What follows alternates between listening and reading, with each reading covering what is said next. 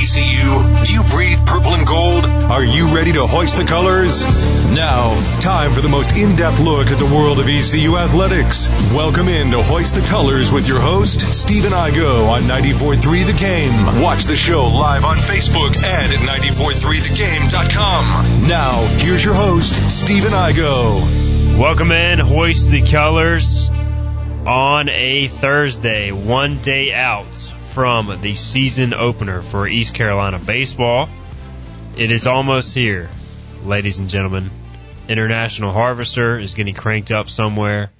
Center field, everybody's heard that song a million times. The safety dance, we'll all hear it at Clark LeClair Stadium this weekend. I'm really excited about today's episode because we got our special Hoist the Colors roundtable we got Scott Rogers, Philip Pilkington, Scott Lorbacher, Jonathan Wagner, myself. We're live on YouTube, live on Facebook. This is going to be a whole lot of fun. Let's quickly introduce our cast and then we'll get into the categories. We'll each make our picks. We'll start with the man to my right. He may be to my left if you're watching the broadcast, but he is Scooter Scott Rogers. We're going to refer to you as Scooter since we've got two Scotts today. You're the play-by-play voice for ECU baseball. You've put in a lot of work for the upcoming season. How ready are you for tomorrow? I am ready. I am ready for it to get here. It's been a uh, been a busy week getting ready for things, and on top of basketball as well. But just uh, ready for 3:45 to hit for that pregame show to start tomorrow.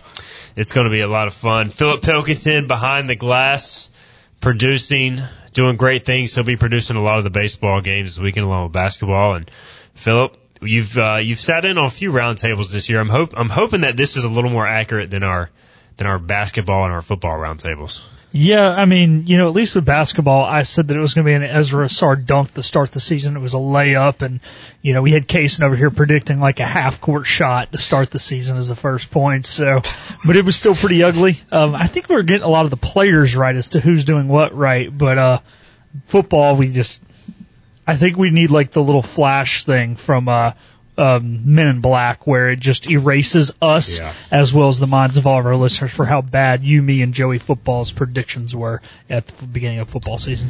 Yeah, no matter what we do today, we could try to get everything wrong. We still would not do as bad as we did in that particular day. All right, uh, we have joining us via the internet, uh, off location. We we tried to get him in studio, but they just refused to drive over. Uh, we got uh, Scott Lorbacher. We'll start with him. He's part of the Hoist the Colors podcast. You can hear him every Sunday night this season. He was with us all of last year. He is also repping an awesome shirt, which, by the way, plug your shirts, which are available online. Yeah, uh, swashbuckling shirts. Uh, Etsy. It's on Etsy. Swashbuckling shirts. Uh, fake butt fan club here. Just jacked for the season. Ready to get back to it. How many fake bunts are you expecting this weekend?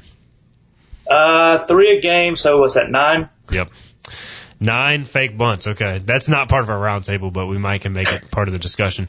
Jonathan Wagner is also part of our Hoist the Colors podcast coverage, doing a lot of good work for On Three Sports, uh, which you've really dove into this year, Jonathan, on the college baseball front. So plug that coverage and just your excitement level to be in Clark LeClair as a fan this weekend, apparently, not a, uh, a writer. Yeah, man, I can't wait. I can't wait to get back to my seats. Um, tomorrow I'll be making the drive over. And I'll be at a lot of the Friday games this year, so I'm pumped. It's the best time of the year, and I mean, follow me on Twitter. I'm doing all sorts of top 25 predictions, just like Scott does, and I'll be doing field of 64 predictions full throughout the season once we get into conference play. So follow me on Twitter to find all that stuff too. All right, there is our cast, and we will go roundtable for a lot of uh, predictions here. Also, just we're going to name some categories, and for example, before we get going, who will lead the team in home runs? Who will make the most appearances? Breakout players, both hitter and pitcher.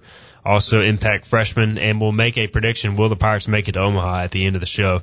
And if we have time, we'll predict the opening day batting order and all look foolish based upon what Cliff Godwin fills out. By the way, YouTube chat is open. Skull Pirate has officially entered the baseball chat for the season, he says. He is part of our Hoist the Colors podcast on a lot of Sunday nights. So again, if you want to comment, uh, ask any questions, drop that there. We'll get to it throughout the next hour. All right, guys. First category for the baseball roundtable And we're going to start with Wags. We got a specific order since we all uh, we don't want to talk over each other. Uh, first, out of the bullpen, and you can give your answer and obviously expand on it as you want. Uh, but first, out of the bullpen, this is one of our favorite categories. We'll start with Jonathan Wagner. What do you say? Well, I think Trey Yesavage, you know, getting the start on Friday night, you know, big power righty. So I kind of think the exact opposite when I'm trying to figure out who's going to come out first. And really, you're just throwing stuff at a wall and hoping it sticks with this prediction. But I'm going to go with Eric Ritchie. I think he had a good preseason. He's a lefty, really good against lefties. So if he's in a situation to where there's maybe a lefties in the lineup, I know nothing about what their batting order is going to be. But give me Eric Ritchie. He's going to start a strong season and be the first guy out. Yeah, I'm going to go uh, Jaden Winter. I think uh, early in the year it's probably going to be like the sixth sixth inning that he comes in uh, a little early for Beal or Shenkman. So I think I think Jaden Winter is the uh, the first out of that next tier uh, behind Beal and Shink. Wags cheated. He looked at my sheet. I'm going to go Eric Ritchie as well. I just think, kind of his point, it's going to be one of those games where I think the Pirates will have a comfortable lead. Now, I agree with Scott that maybe Trey, with it being the first weekend, will not go as deep as you ex- normally expect your Friday night starter to go, just solely because you're trying to get your guys back accumulated to playing live baseball. And I don't think, even though it could be a pretty good deficit, which I hope it will be, I don't think we're going to want to go to just a guy with little experience with it being the first game, but I don't don't see that high leverage guy being in there, such as a Wyatt Lunsford Shenkman or a Danny Beal. Scooter? I'm going to go with Danny Beal, all reliable as he has been, especially last year.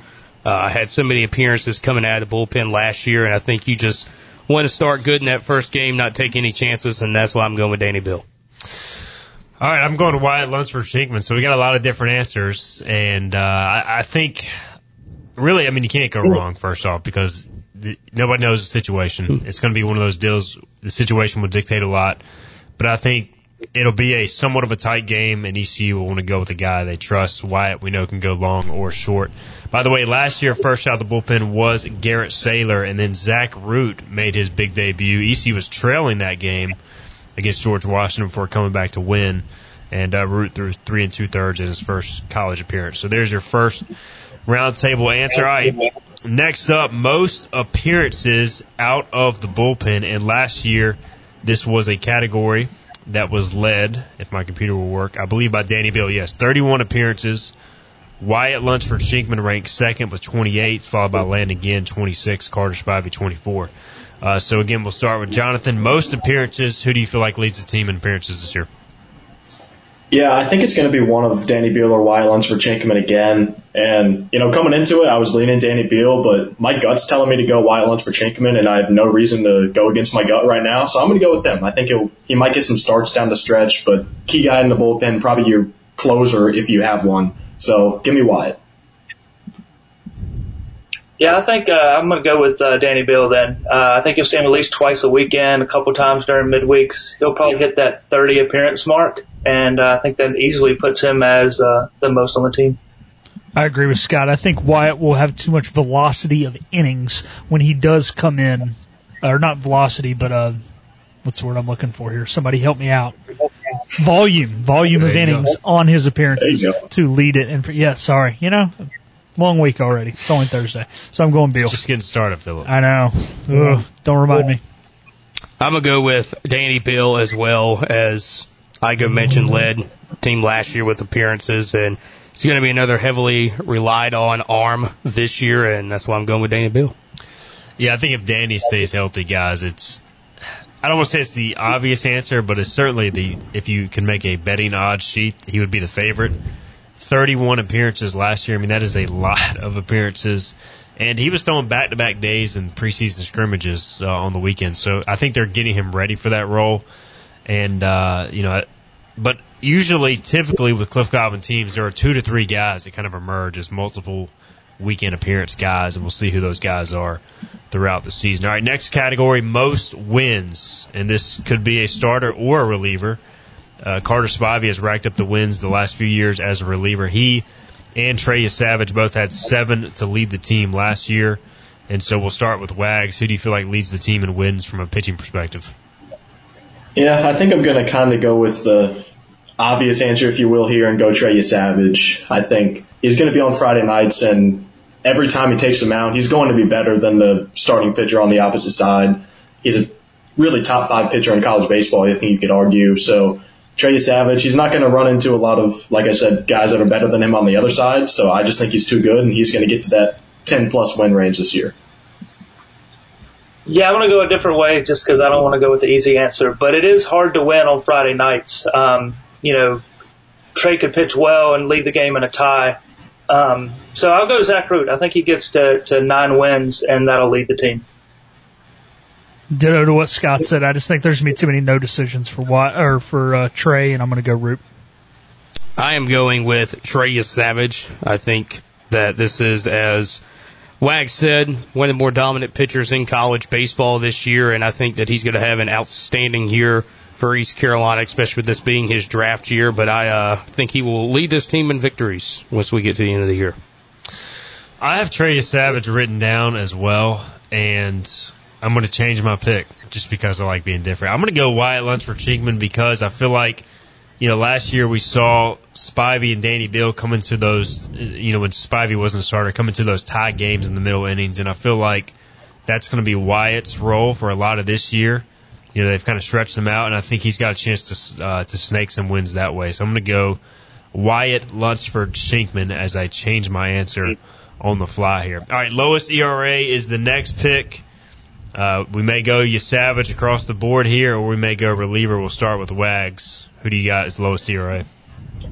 Yeah, I'm not going to go off the board here, and I am going to take Trey Yesavage. And like I said, I just think he's dominant. He's a top five pitcher in college baseball, and I just I don't see a I don't see a reason that he's going to be any higher than what I think he was two seven four around there last year. So I think he'll be lower than that this year. Yeah, I mean it's it's impossible to go away from Trey here. I think there'll be so many Friday nights, especially in conference play, where he will just overpower the teams we're we're facing. So Trey's the easy pick. I think if Trey's not the answer, this team's got some issues because I think we're struggling to win baseball games if Trey's not the answer. So I'm going Trey. Trey Yesavage as well as uh, all of y'all said. You know he's going to be so dominant, and I think especially early in the year and, and really throughout the year, he's going to dominate so many of these opponents and lead this team once again in ERA. Yeah, I was going to go like multiple categories. Who leads the team in strikeouts? You know, batting average against, and I was just like, well, everybody's just going to pick Trey Yesavage because last year, two six one ERA led the team, one ninety three batting average against, one hundred five strikeouts all led the team. So I'm going Trey Yesavage as well. So that's a clean sweep, correct? Everybody going Yesavage. No surprise there. All right, our last pitching category, then we will take a, uh, a break. All right, leader in saves. We were talking about this before the show. Nine different ECU players had saves last year, guys, including Tyler Brott, Jaden Winter, Zach Root, Jake Hunter, Carter Spivey, and then uh, Trey Savage had one as well. Guys with multiple saves last year. Landon Ginn, of course, he's moved on. Wyatt Lunsford Shenkman had two. Danny Beal led the team with three. So one thing's for certain, just about everybody could get a save at some point this year. We'll start with Jonathan. Who do you feel like leads the Pirates in saves? Yeah, this is a really tough one because, like like you said, there's so many guys that could get those opportunities. But I'm not going to go with Danny Beal. I'm not going to go with Wyatt Lunsford Shenkman because I do think they're going to be first guy out of the bullpen in a lot of those tight game situations. So I'm going to go Jaden Winter. I think he had a great offseason. He's going to take a big step forward this year, and I could see him being that kind of power righty type guy that comes in and closes games. Yeah, I think listening off those stats, you kind of see that there there's really not a closer that we like to go to. It's more of a high leverage guy. So I think what you'll see is Danny Beal and Shenkman tied uh, at the top of the list at the end of the year. Go with the tie. I like it. Um, what I was going to say is exactly what Wags said, so I'm going to go Jaden Winter as well. I am going with Wyatt Lunsford Shenkman. I think towards the end of this year, uh, he will really emerge kind of as the guy to go to late in games. Uh, we saw that a lot last year, especially towards the end of the season, and so I think that Wyatt Lunsford Shenkman will lead this team in saves. I like all the answers. I like the Jaden Winter pick too because he's been bringing it 94, 95 this preseason, and that velocity could tick up. in season. Uh, keep an eye on Jackson DiLorenzo, freshman arm. He he's got back end stuff. I'm gonna go with the reliable Danny Beal. I think he's gonna get some wins. I think he's going to get some saves. I think it just depends on the situation, of course. And uh, I'm going with Danny Beal to round out our pitching categories. All right, guys, let's get a break in. We'll come back. We will talk some hitting. We'll get into some breakout players and potential impact freshmen as well. And we got to make our picks on what the record will be. Also, will the Pirates make it Omaha, etc. We'll get into that. Hoist the colors. Roundtable Thursday. We'll be right back.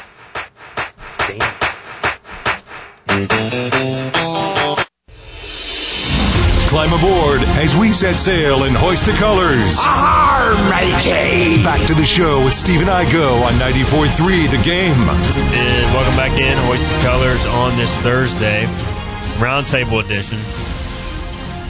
Fun show. We've we just went through the hitter or the pitcher categories. We're about to go through the hitter categories now. Scott Rogers, Scott Lorbacher, Jonathan Wagner, Philip Pilkington. And uh, Skull Pirate in the YouTube comment says no Bryants, please, as he says the Pirates do not want to open their season. Hey, would we take though a opening weekend sweep if it meant hosting another Super Regional? I think so, right? Because that's what happened with Bryant. Yeah. Just took a 20 game winning streak, so I don't know if we can count on that. Um, all right, let's get back into our roundtable discussion, and we will uh, roll through this. We may, if we have time, try and predict the opening day batting order. I don't know how that's going to go if we do. We have, uh, I, I put mine up on Hoist the Colors, so I'm interested to hear y'all's take if we get to that point. But let's go batting.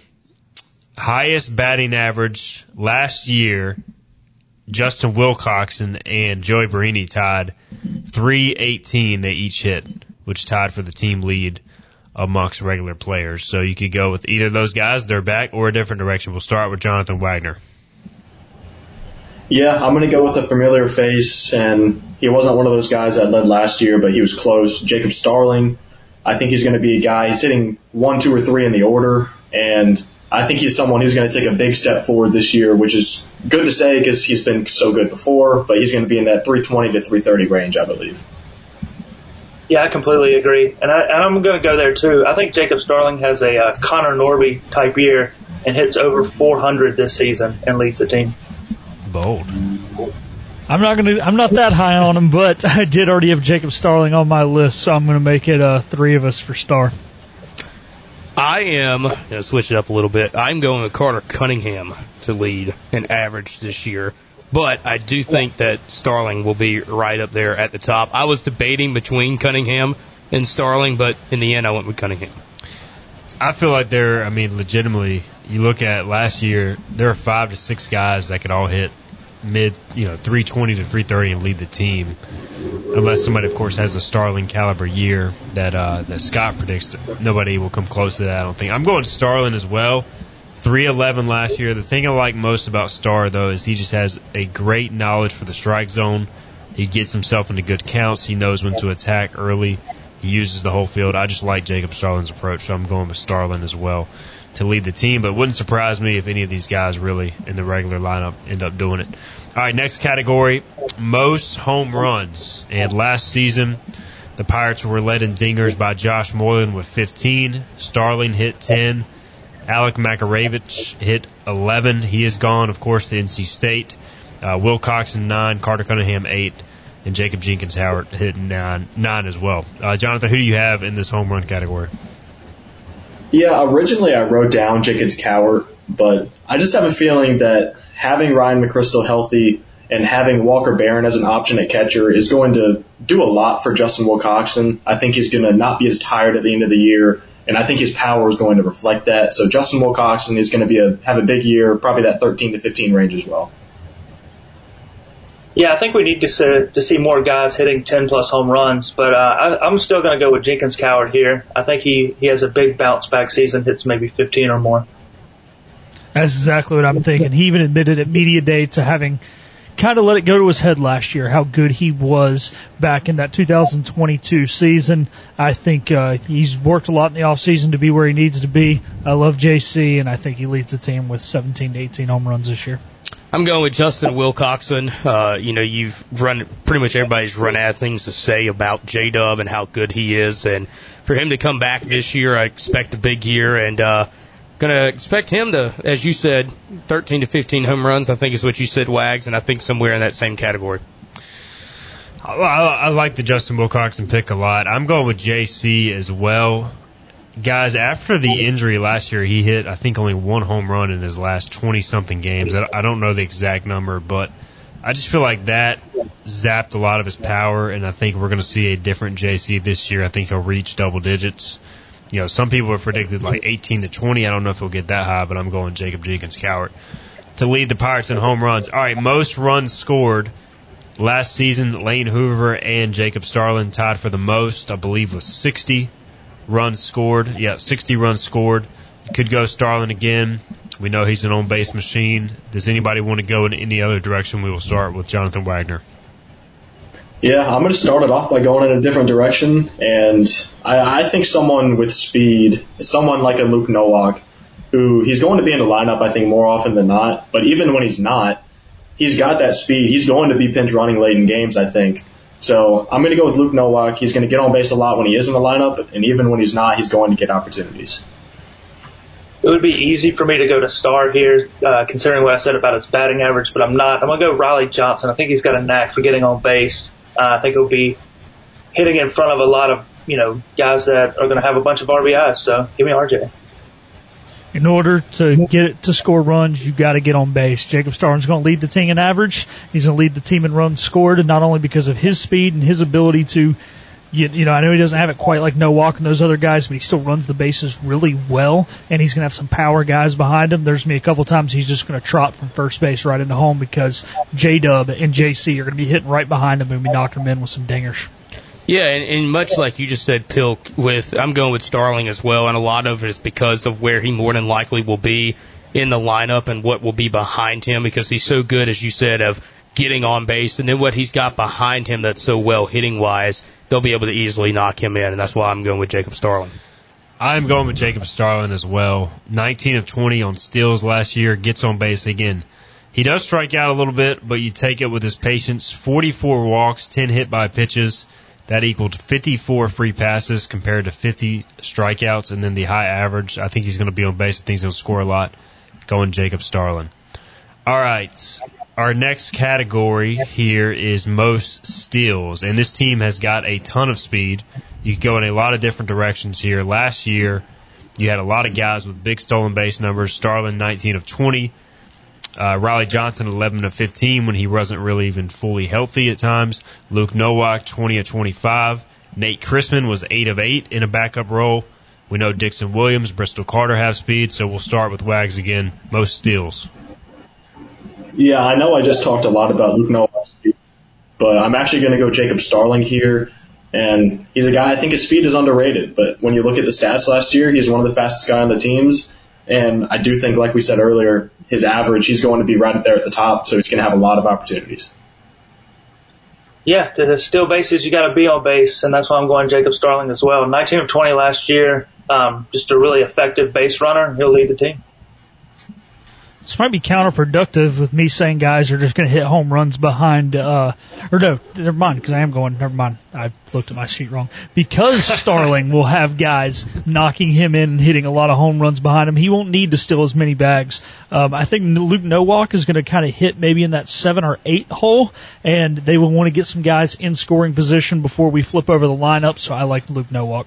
I was really trying to figure out where Philip was going. Yeah, I thought I had started. Dude, I've got so many names typed out on this because I'm keeping up with everybody's, and I was looking at Scott's and not my own, so that was my fault, and I apologize. Well, hey, if we have a stolen base during a home run this year, you'll get credit for it. Uh, I'm going with Luke Nowak. Uh, led this team in stolen bags last year and has really it's hard to say that he's worked he's gotten better and faster but he has talking with these coaches and so I think Nowak wants to steal more bases this year and I think he will and lead this team once again. All right. I uh, so Skull Pirate says these predictions need to be written down and revisited at the end of the year. Well, that is exactly what Philip is doing. So we will revisit these. We revisited uh, football and basketball, so we will do this for baseball as well. All right, I'm going with Bristol Carter, true freshman. I think he is going to begin the year coming off the bench playing defense, uh, but will be a starter by the end of the year. He stole 50 bags last year at uh, Northwest Guilford. He's got elite speed. It's just a matter of how much does he play. But I'm going with Bristol Carter. Kind of a wild card pick because a lot of it will depend on how his uh, how his role develops. But I'm going Bristol Carter. All right, breakout player, guys. We'll go hitter and pitcher. We'll start with hitter. Uh, breakout player, ideally kind of a guy either returning or an older player because we're going to have an impact freshman category as well. So we'll start with breakout player, hitter, Wags. Yeah, I really think there's five, six, seven guys you can go to here. And but I'm going to go to someone we've talked about a little bit already and go Riley Johnson. I just think if he can stay healthy, he's the best defensive outfielder on the team, probably the best defensive player on the team. And I mean, he plays a great center field. And we, I think he, Cliff said at media day he was seven for seven in his last pinch hit opportunities to end last season. So he's shown he can come through clutch, and he's got a little bit of pop if, we can, if he can get going. So I like Riley Johnson to have a big year this year if he's on the field. I'm going to go in a different direction with a guy who's going to get everyday at bats. Um, seemingly for the first time this year um, since high school in Dixon Williams. I think playing every day, being in the batting order every day, is going to really help him kind of surge to the front of this uh, lineup.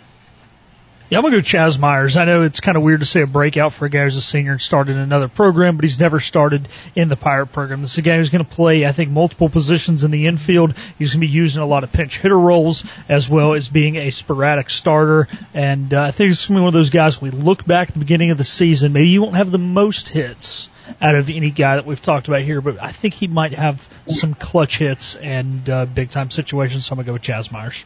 I'm going with Chaz Myers as well. Guy that has really looked good in the fall and spring, and you know, talking with some of the coaches too, Myers has been one of the better hitters overall with this team, and it's going to be tough, I think, to get him in position player wise. But this is a guy certainly that could get in that DH role a lot this year, and that's why I'm going with Chaz Myers.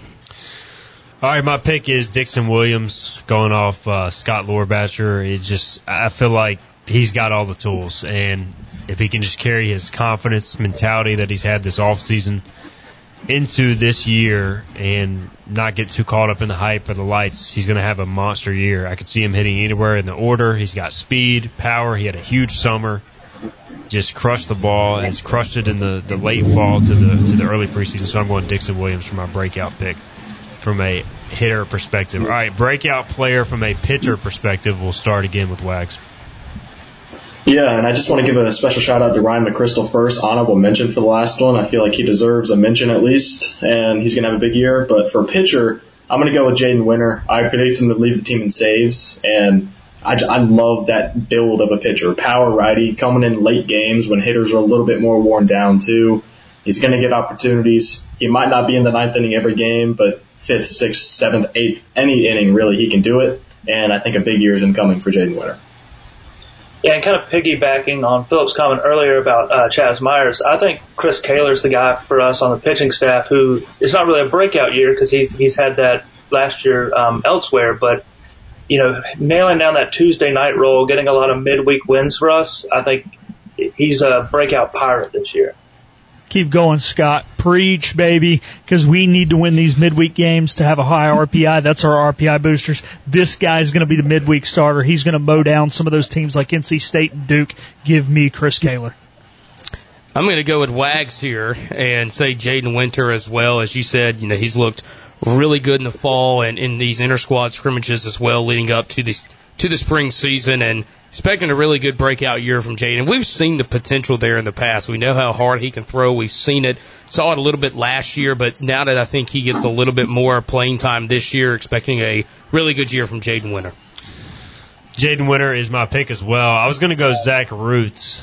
Scott and I were talking, uh, Scooter and I were talking, and you know he had a good year last year, but I feel like he can be a lot better. But I'm going to go Jaden Winter for my breakout pick you know, we just have not seen him get the, the live reps.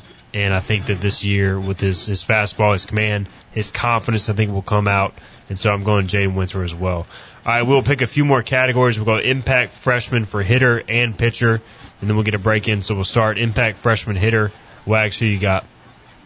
Yeah, I'm going to my Pinecrest kid, uh, Colby Wallace. He's a guy you could pick for both categories, really, but he plays at third base. He's a right-handed at bat, so I feel like he's going to get opportunities, whether it's at first, third, DH. If he's coming in to pitch, he can really do it all a little bit. And I really think he has a lot of potential on that bat as well as in his arm. So give me Colby Wallace. I'm going to go the easy pick here and go Bristol Carter. I mean, I think he's a guy that will eventually be in the lineup every weekend in the outfield. So, I mean, if he's in the lineup, he's going to be an impactful one. Yeah, I just don't know how healthy Riley Johnson can stay. Therefore, Bristol will have a lot of reps at center field. I pray that Riley Johnson does stay healthy, but um, I think there's no reason to not go Bristol Carter here.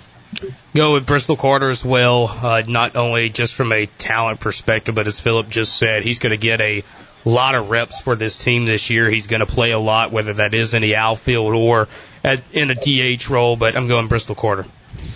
Bristol is my pick too. I just think he's got the, the makeup that fits East Carolina. Usually with freshmen, you, you don't know what you're going to get, and he will definitely have his ups and downs, but I just like his mentality, his work ethic. He fits the Pirate mold, and I think eventually will be a, uh, a starting center fielder for the Pirates. So Bristol Carter, my pick for impact freshman hitter. All right, impact freshman pitcher.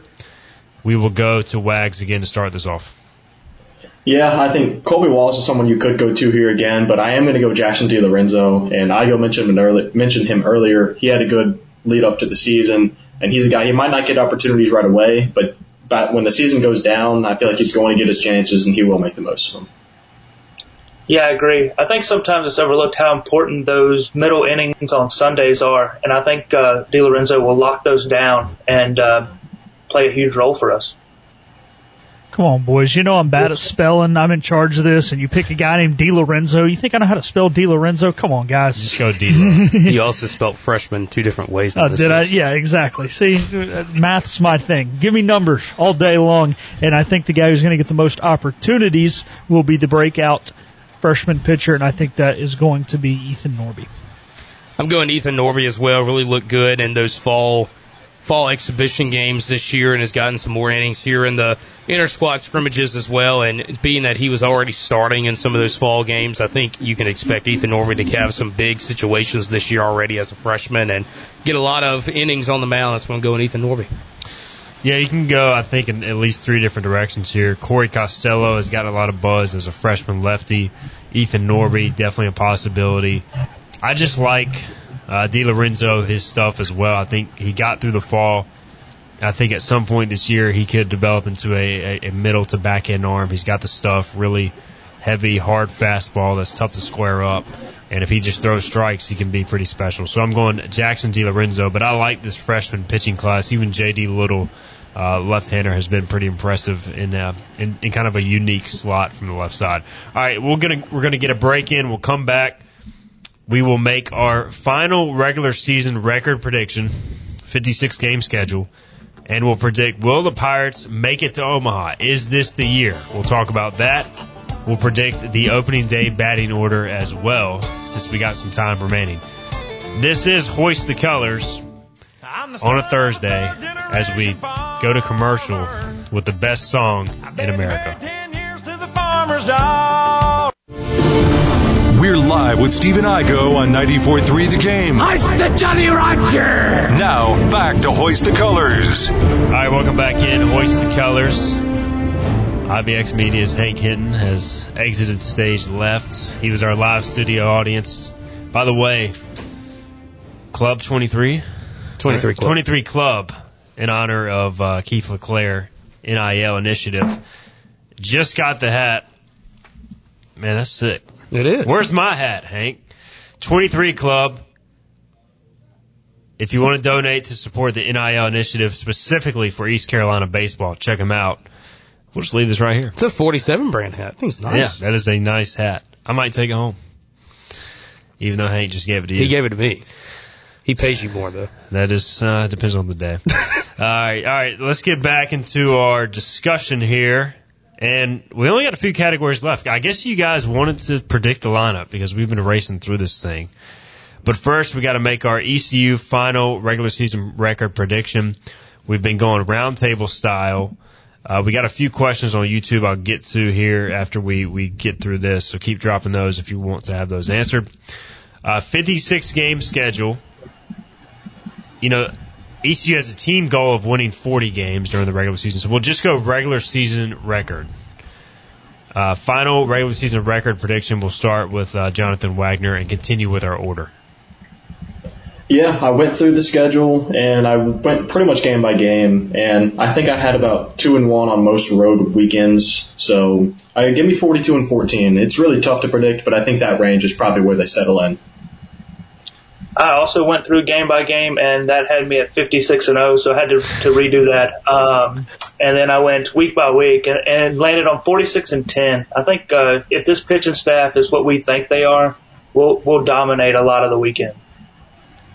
Yeah, I maybe wasn't quite as optimistic um, regular season, but so I went 41 and 15. It's a tough schedule uh, the midweeks, even though I do have faith that Chaz Myers will, or sorry, Chris Kaler will jump up and be that guy um, to the conference. I mean, I, I don't think it's it's not good. Don't get me wrong, but I think maybe there's more mediocre teams in it than there was ever before, and it could just be one of those where you jump up and and botch a weekend game here and there. So I got 51 or 41, excuse me, and 15. I was say 51. Yeah, 51 and 5, baby. You heard it here Let's first. go. Let's go. I'm going uh, 44 and 12 with my prediction. Much like Philip said, the conference will have a big, big reason to do with that. Uh, you know, I fully expect East Carolina to win, you know, 20 to 22 games in the conference this year, and you know, especially with this, it's I, I've said it before. This non-conference schedule is going to be tough. You know, it might not look that way necessarily on paper, but there's a lot, a lot of programs that know how to win on that non-conference schedule, especially on the weekends. But I think East Carolina will still win the majority of those games to go 44 and 12 in the regular season. So I, I usually am on the I don't want to say the lower, but more I don't know. I try to predict what I think is closer to reality, but I think this year it wouldn't shock me if any of these records come true because I feel like ECU has the pitching depth to just rack up wins. They usually go in that hot streak kind of in the middle of the year to finish it out, and I think they can start the year better this season. I'm going to go 41 and 15. I toyed with 42, 43 wins, uh, but I think 41 and 15 with an improved conference could get them to where they want to go. Uh, so I'm going to go 41 wins. So we all have ECU winning 40 or more games. So that would be a very successful regular season. Skull Pirate on YouTube says we need a midweeks matter shirt in the store for uh, for Scott L.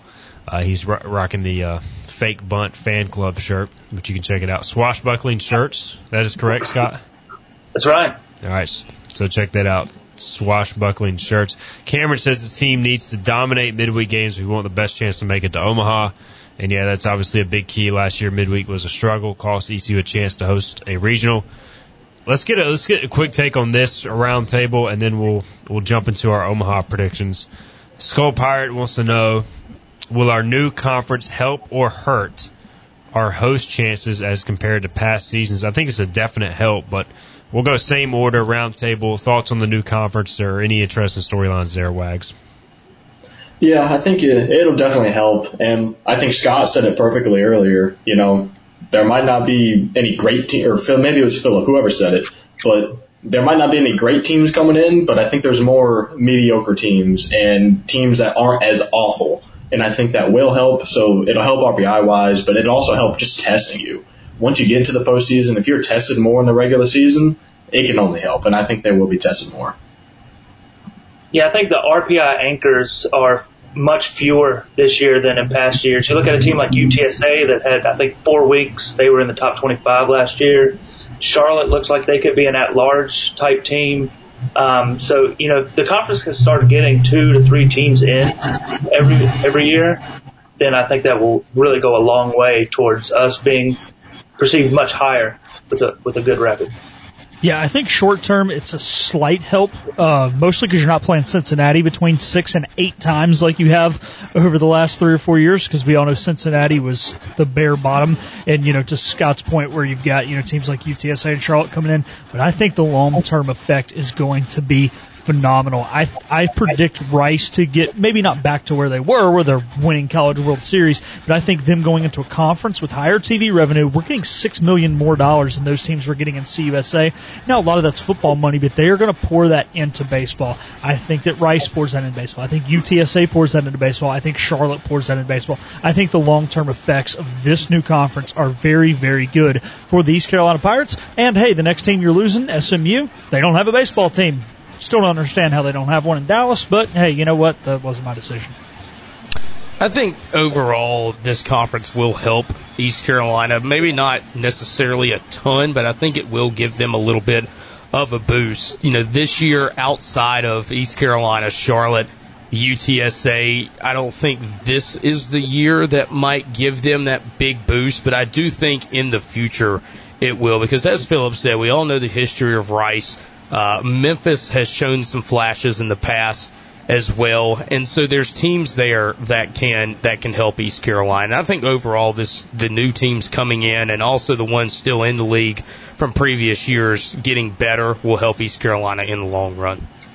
Yeah, I'm looking forward to the Charlotte series. Just ECU having somewhat of a rival. It won't happen overnight, but it's better than playing Cincinnati 35 times in a span of two years. Um, Rah Rah, I'm guessing this is not Rah Rah Dilworth on YouTube, says 46 regular season wins for the Pirates this year. 46 and 10, that would be pretty impressive. That would put ECU in national seed territory. All right, I'll tell you what, let's get a break in. We'll come back, then we'll make our lineup predictions heading into opening day. So we will do that. We'll be right back. This is Hoist the Colors on a Thursday. Everything you need to know in the world of ECU athletics. This is Hoist the Colors with Stephen Igo on 94.3 The Game. Welcome back in, Oyster Colors, final segment here. We've got to make our Omaha predictions, yay or nay. Is this the year ECU bust down the door to Omaha? It is our roundtable edition. So we will make our picks on that and then maybe throw out some lineup predictions as we near the end of the show. We'll start. Jonathan Wagner, is this the year, Wags, that the Pirates make it to the College World Series? Yeah, this week I put out my predictions for which eight teams will make it, and I had ECU falling just short. They were in that next group of teams. I think they'll host a regional. I, I hate to start it off with a no. I know it's tough, a bad spot here, but I think it'll fall just short, unfortunately. But do, can they? Absolutely. Give me ECU in the 8-9 matchup against TCU getting past Payton Tolle now that he's there from Wichita State to head to Omaha. Gives me bad flashbacks hearing that name. That's tough. Uh, yeah, I just think this team is, is more deep than any team we've had. Maybe it doesn't have the star power, the firepower, but you need depth to go to Omaha, and that's something this team has lacked. This will be the year.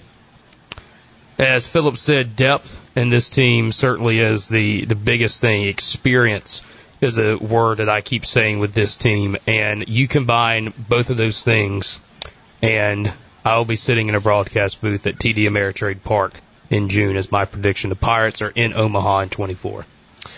Wow, so the majority says the Pirates are going to Omaha. Unfortunately, we're going to start it and end it with negatives.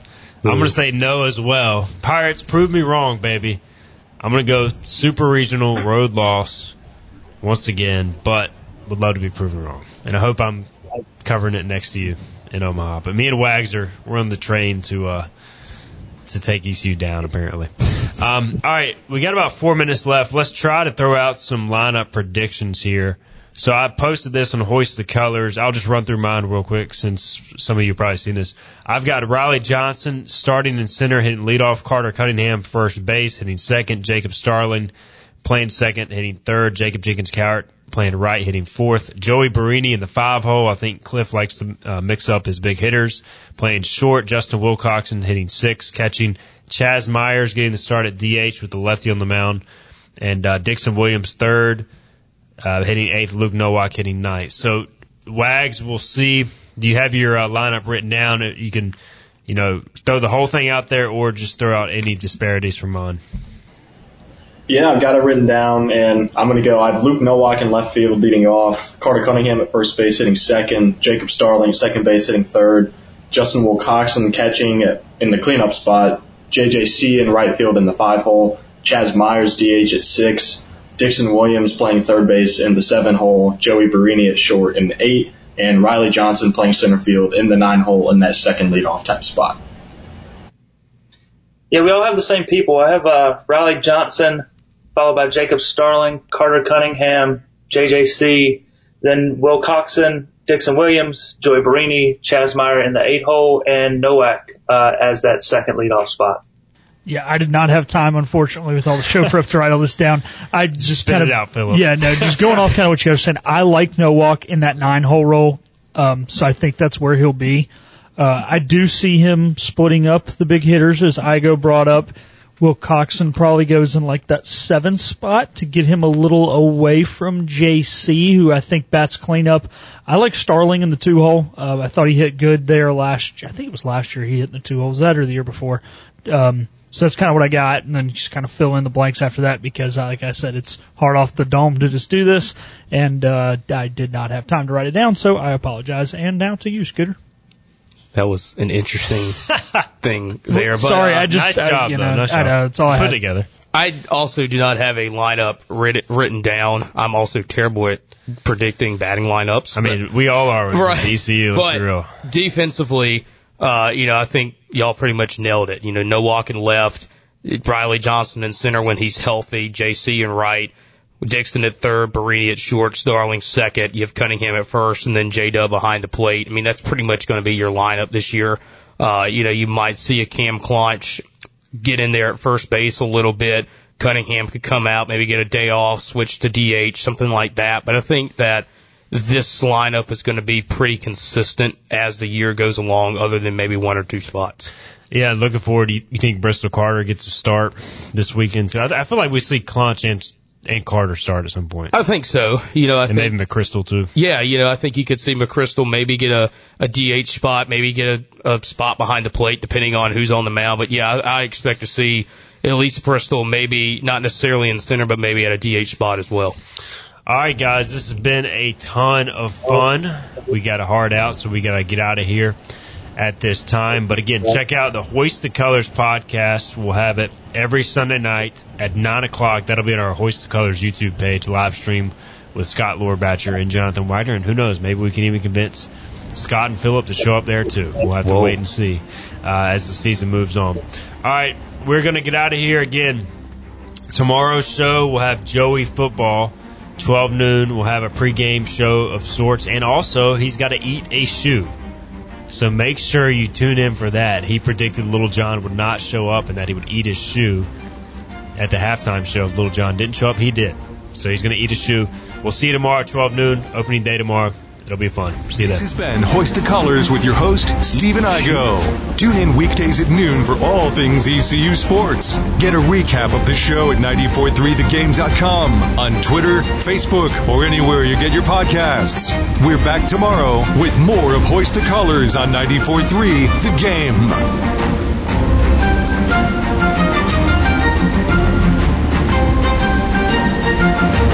Flatlands Jessup Insurance Group is not your typical insurance agency. We educate you on your insurance